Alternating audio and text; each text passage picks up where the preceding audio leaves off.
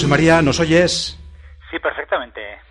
Bueno, pues eh, muchísimas gracias por, por atender la llamada como de costumbre. Y si te parece, vamos directos al, al grano. ¿Qué, ¿Qué nos has preparado para hoy? ¿De qué nos vas a hablar, José María? Bueno, en el programa de hoy oh, me gustaría proponeros dar un paseo por la Plaza del Pilar, eh, que es uno de esos espacios de la ciudad sin duda más conocidos por propios y extraños, de tal forma que parece que sea así, tal y como la vemos en nuestros días, que se puede llegar a pensar que es así de toda la vida, como dicen los castizos. Y sin embargo, a poco que se rasque, pues resulta que esta plaza tiene bajo esta apariencia de eternidad en el tiempo bastantes más capas que una cebolla de fuentes. Y es posible que esta de ahora, pues a lo mejor no sea más que una de las más delgadas.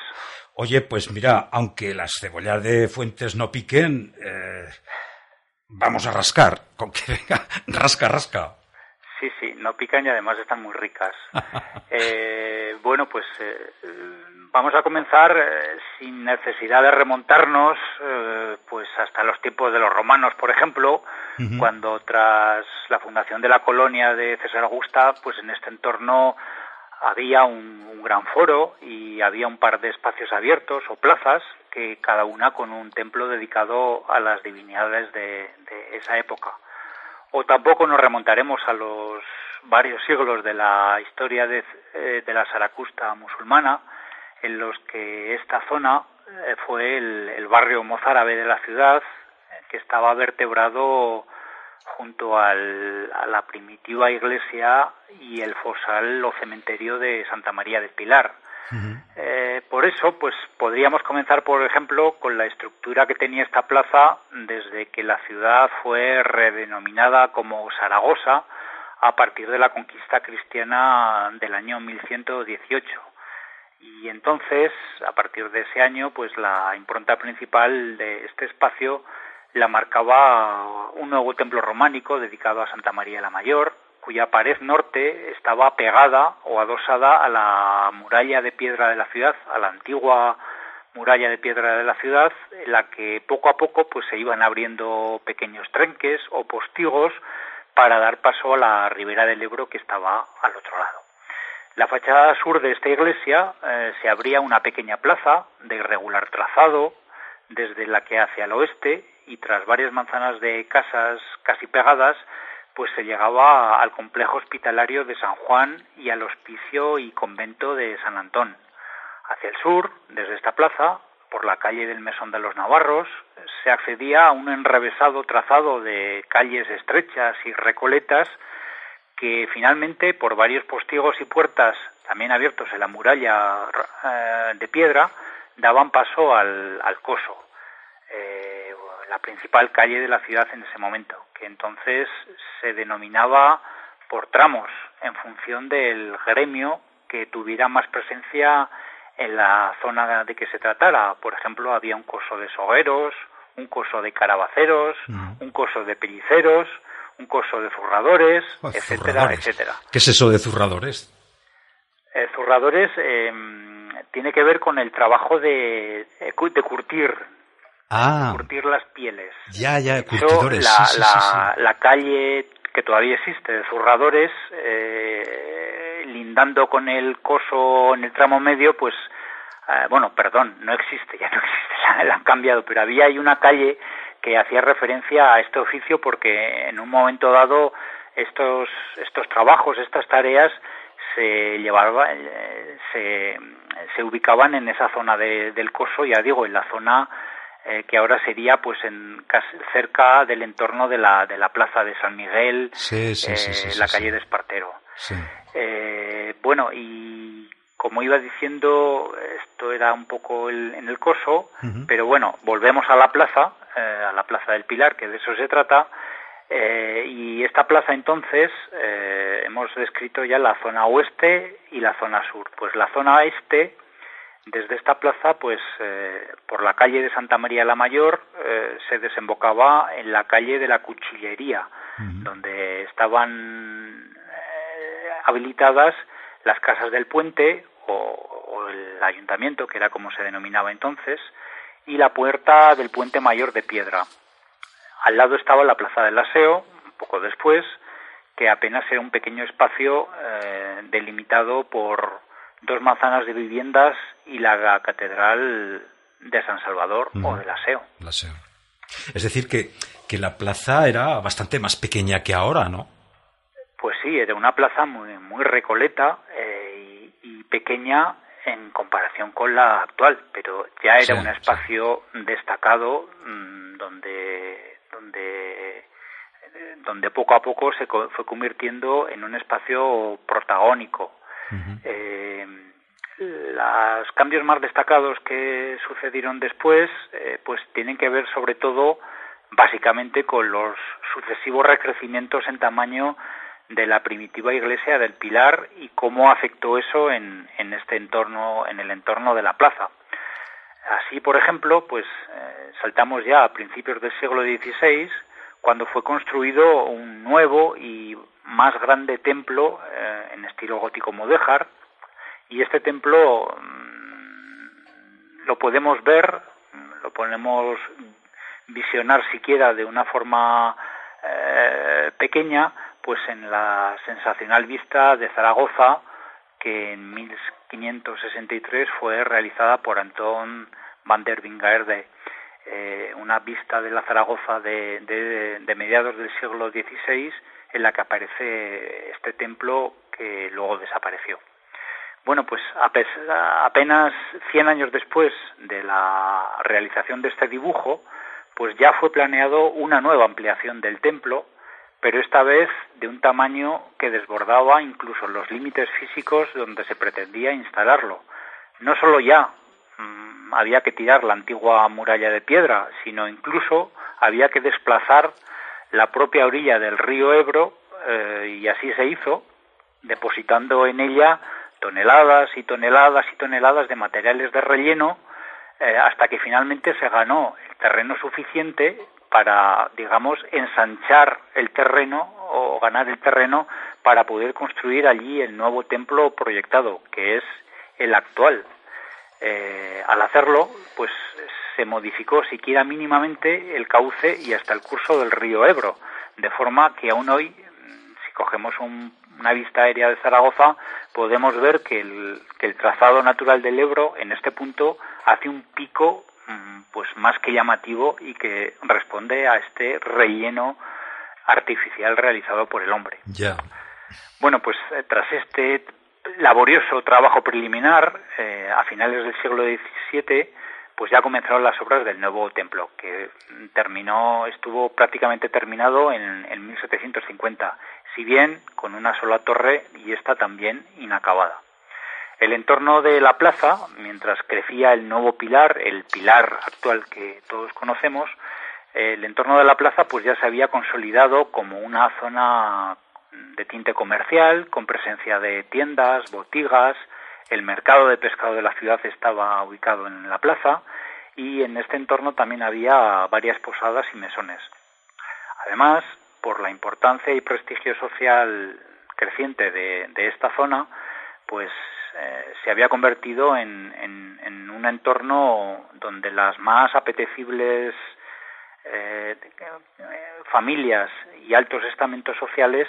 pues habían, habían hecho acto de presencia con una notable colección de grandes casas de nobles e hidalgos de la ciudad, como, lo, como las casas de Hugo de Urries, la del Marqués de Lierta, la de Gabriel Sánchez, la del Marqués de Villalba, la de Esmir, la de los condeses de Villafranca y lamentablemente todas ellas luego desaparecidas. Finalmente, en este entorno también destacaba eh, la existencia del Colegio Agustino de San Nicolás Tolentino, que luego también fue derribado. O sea que, que en ese momento la plaza se empezaba a parecer, o vamos, de hecho se parecía ya bastante a la actual, ¿no? Bueno, al menos el pilar ya estaba en su sitio. El pilar, tal y como lo conocemos hoy, ya estaba en su sitio. Eh, de forma que lo que sí que fue cambiando poco a poco fue el, el entorno, mm, el entorno del pilar de la forma que vamos a, seguir comenzando. Eh, y esto sucedió mm, pues bastante recientemente, porque durante el siglo XIX este trazado urbano que hemos comentado previamente pues se mantuvo prácticamente intacto. Eh, bueno, decimos prácticamente porque ya a mediados del siglo XIX, al abrir la calle de Alfonso I, la nueva calle de Alfonso I desde el Coso, pues ya se llevó por delante esta apertura pues todas las casas que había en, el, en la antigua malla de calles y callejas que hemos comentado antes que había que recorrer casi zigzagueando. eh, y bueno, pues desde ese momento la calle de Alfonso I ya se convirtió, digamos, en el gran acceso a la plaza, a la plaza del Pilar. Eh, otro cambio fue que eh, la plaza del Aseo, eh, que hasta entonces era muy muy pequeña, porque incluso había un par de, bueno, dos o tres manzanas de viviendas dentro de, la plaza, pues bueno, estas manzanas de viviendas fueron derribadas de forma que la Plaza del Aseo ya mm, consiguió el espacio que ha llegado hasta nuestros días. Eh, y la última transformación, digamos así, interesante en este siglo XIX fue que ambas plazas ya fueron, digamos, hermoseadas, pues con jardines, árboles, kioscos, y en la Plaza del Aseo ya se instaló entonces la fuente de la Samaritana. Eh, a principios del siglo XX, podemos saltar ya un poco de siglo y entrar en el, en el pasado ya siglo XX, este espacio eh, pues aumentó eh, aumentó al derribar una manzana una manzana de viejas viviendas que había entre la, las antiguas calles de los Agustinos y de la Regla y surgió una plaza nueva que fue denominada Plaza de Huesca justo al lado de la iglesia de San Juan de los Panetes y bueno, con ello ya llegamos al, momento, digamos, cumbre en la evolución de la Plaza del Pilar, que fue la, transformación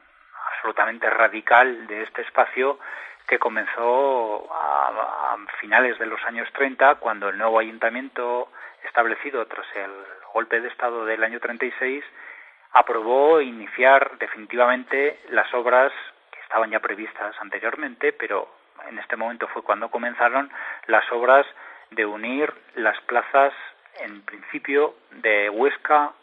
que hemos comentado, la del Pilar, la pequeña plaza que ya existía, y la pequeña plaza del Aseo en un solo y único magno escenario que fue denominado de forma pretenciosa como Plaza de las Catedrales, por el hecho de aunar en la misma plaza al Aseo y al Pilar. Para llevar a cabo esta obra, eh, por supuesto que se tuvieron que derribar todas las manzanas de casas que existían a ambos lados de la antigua Plaza del Pilar, desapareciendo con ellas pues algunas casas, eh, calles, como por ejemplo la, la, antigua calle del Pilar y la antigua calle de la Tasa. Además, este derribo de las casas entre el Pilar y la Lonja también configuró un espacio vacío donde se proyectó construir el nuevo ayuntamiento de la ciudad. Eh, sucede, por supuesto, que no solamente hablamos de casas, hablamos de que en esas casas vivía gente y toda esta gente pues se vio obligada a coger sus bártulos y a tener que desplazarse a otras zonas de la ciudad, como sucedió en los, en, los, eh, eh, en las obras paralelas que durante esos años y posteriormente por ejemplo, significaron la apertura de la calle de San Vicente de Paul. Pues toda la gente que vivía en esa zona pues tuvo que emigrar a, otras zonas, generalmente en las barriadas más periféricas de la ciudad. Y bueno, pues eh, hay que destacar ya eh, finalmente que este macroproyecto de Plaza del Pilar enorme, pues también mantenía en pie un proyecto que significaba o hubiera significado la prolongación del Paseo de la Independencia por todo el casco viejo hasta esta nueva plaza del Pilar, desembocando eh, precisamente junto al nuevo edificio del Gobierno Civil. Con lo cual nos hubiéramos quedado sin tubo, claro. Sí, totalmente. El tubo, o sea, menos mal que no lo hicieron. de forma absolutamente quirúrgica con esta con esta prolongación. Ya digo, en línea recta desde la Plaza de España, antigua de la Constitución, hasta esta nueva plaza hasta esta nueva plaza del Pilar. Eh, este proyecto pues parecía tan firme que incluso en el nuevo edificio del gobierno civil se instaló en cuanto se inauguró en el año 52-53 se inauguró eh, con, una placa donde una placa indicativa de, y que ponía pues paseo o avenida de la Independencia como señal clara de que por allí hasta allí iba a llegar eh, el actual paseo de la, de la Independencia. Eh, finalmente, eh, para rellenar los huecos producidos durante todos los derribos, en el entorno de esta plaza, pues se construyeron una serie de elementos referenciales, como por ejemplo la hospedería del Cabildo, del Pilar, el convento de las Hijas de la Caridad de Santa Ana, la tienda económica, y también se proyectó el monumento a los héroes y mártires de Zaragoza caídos en la Cruzada de Liberación de 1936-39, como así fue titulado este, este monumento en su proyecto, que hacía de auténtico corolario visual de este espacio configurado en la nueva plaza que fue concebido como un escenario propicio para las grandes demostraciones patrióticas y de tinte confesional del, nuevo régimen franquista. Eh, afortunadamente, la, existencia del tranvía que pasaba por la calle de Don Jaime, pues eh, coartó de, en cierto modo la, idea de, que la Plaza del Aseo también se añadiera a este gran espacio escénico, de forma que, bueno, en ese momento se mantuvo preservada con, su aspecto de, de glorieta arbolada, con la, con la fuente de la Samaritana en centro. Aunque bueno, pues una reforma posterior de la que hoy no toca hablar, tal vez en otra ocasión, la transformó completamente y le dio el aspecto que tiene hoy en día. Muy bien, no, no, y como suele decirse, o como dice la canción, ahí está, ahí está la Plaza del Pilar. Oye, esperemos, esperemos que los franquistas, que últimamente andan envalentonados, no nos la disfracen de, fascista, como hicieron el otro día con el manto de la señora voladora. Sí, es, lo que pasa cuando en el, en el, en el museo de, donde se conservan todos los, los mantos, todas las, telas con que se recubren a, a la columna, pues eh, hay alguien que, que no distingue entre las que son no antiguallas, sino elementos del Jurásico. Entonces, es, que les traiciona, les traiciona el, el, subconsciente. Oye, yo antes de terminar quería, eh, bueno, me he permitido salvar o desempolvar un, un, paisaje sonoro que hice o que capturé en la Plaza del Pilar hace ya un par de, hace ya un par de años. Era una mañana a la hora del Ángelus que bueno, que no sé si habrá muchos lugares en, en, la Europa, en la Europa occidental en donde de forma pública se entona el Angelus, creo que, no sé si lo hacen dos o tres o cuatro veces al día, no lo sé, todos los días del año. Pero en fin, a esa hora hice una captura que, que si me permites la voy a poner para que la, y la escuchamos, ¿vale?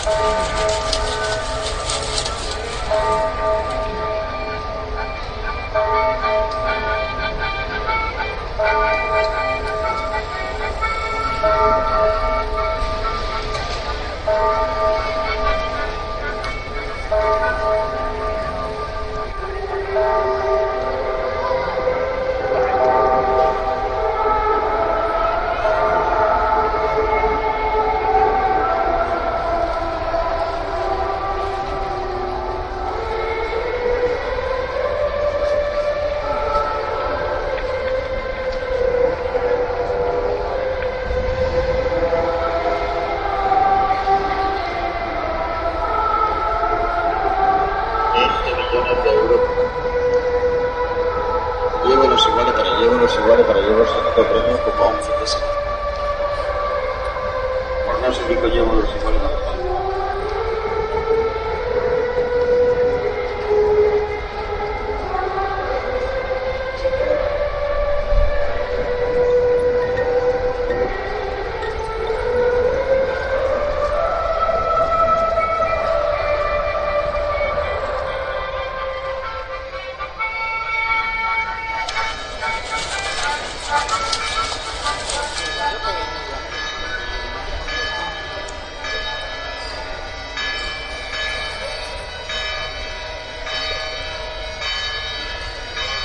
pues esto más o menos era la captura